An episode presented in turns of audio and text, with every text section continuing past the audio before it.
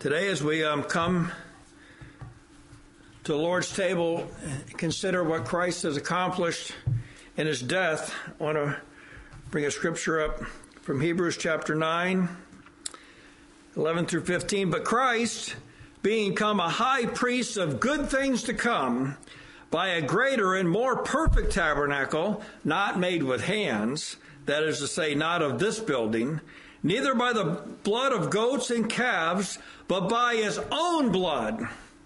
Now, this is the innocent blood, right?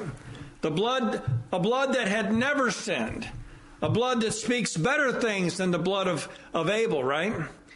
Abel's blood, it spoke something, but it wasn't forgive us, that's for sure. It wasn't forgive uh, Cain, no, no. It cried out from the ground. Right? Justice. It wanted justice.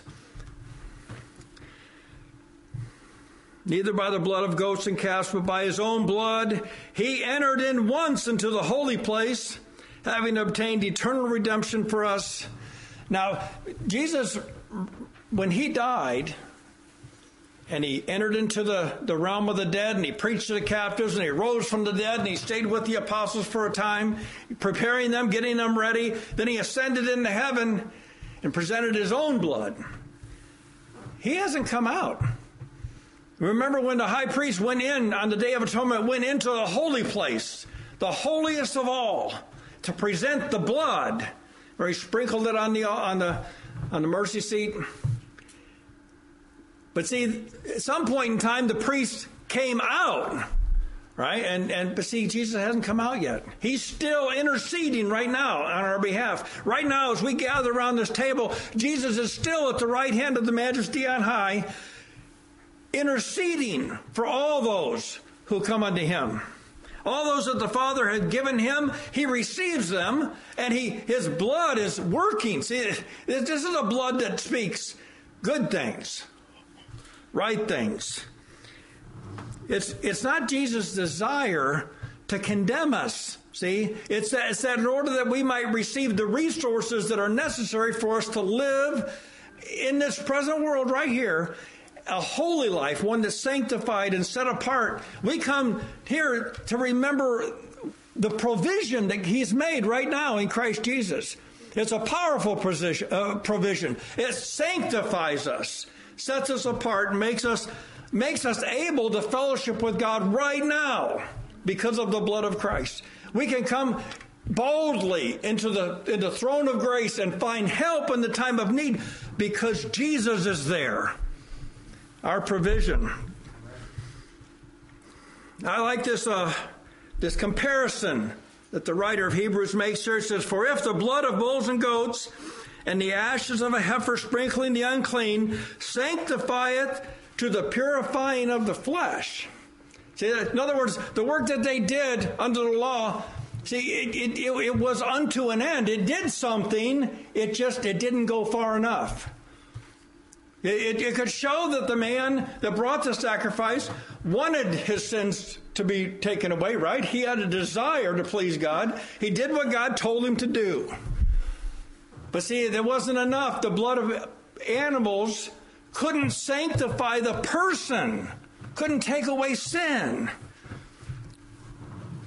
But look at this. He says, "How much more shall the blood of Christ, who through the eternal Spirit offered himself without spot to God, purge your conscience from dead works to serve the living God."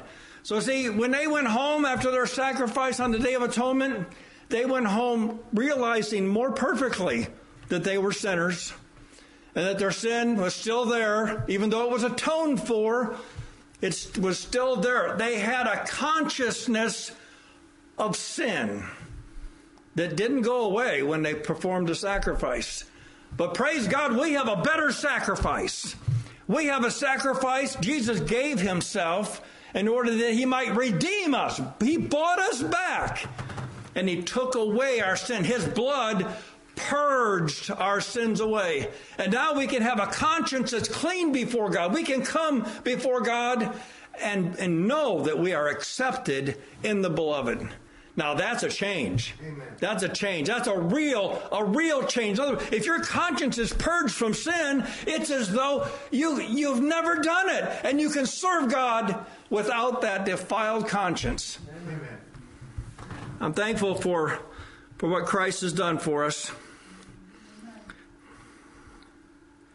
And for this cause, he is the mediator.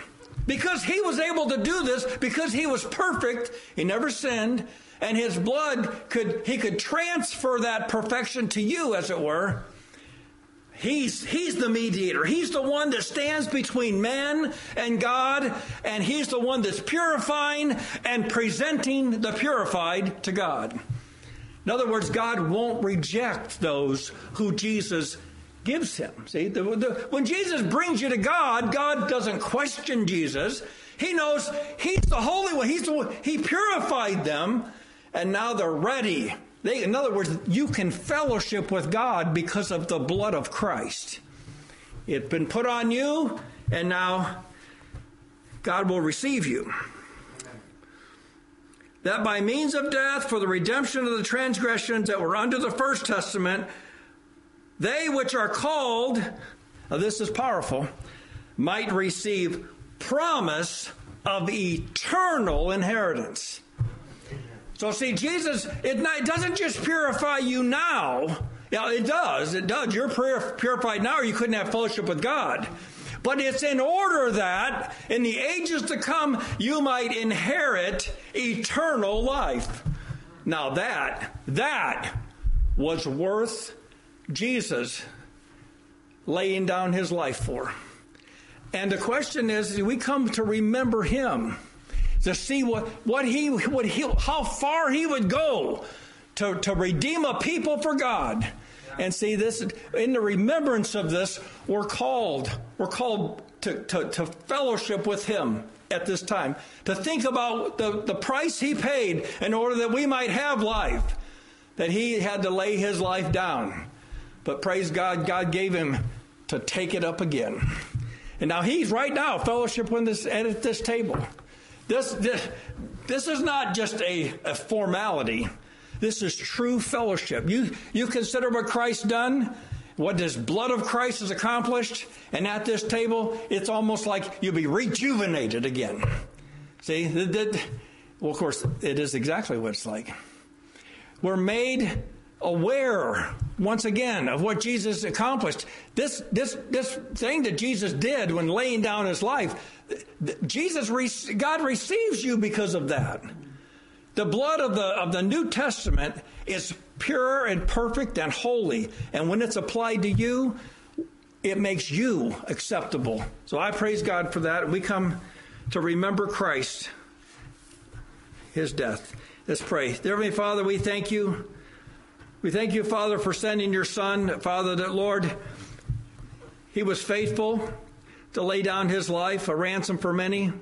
Father, we come to this table t- today, Father, asking that, Lord, you would help us, that you would strengthen us. Father, you would give us grace that we might be able to remember Christ and focus on him. Father, we know, Lord, that you, you love the Son and you've given all things into his hand. Father, we ask today, Lord, as we remember him and remember his blood, the Father, that we would fellowship with you in the Spirit. Father, we ask, Lord, that, that um, Father, his his life, the life that he lived, the perfect life, Lord, that we would see it more clearly. Help us, Father, to be uh, servants that that that are actively following the Lamb wherever he goes.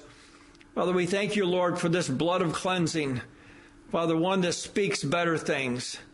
We ask, Lord, you would help us today as we remember your Son, that you would enter into this with us, and that, Father, we might be, be brought up higher, built up, and strengthened in Christ Jesus. We ask this in your Son's name. Amen.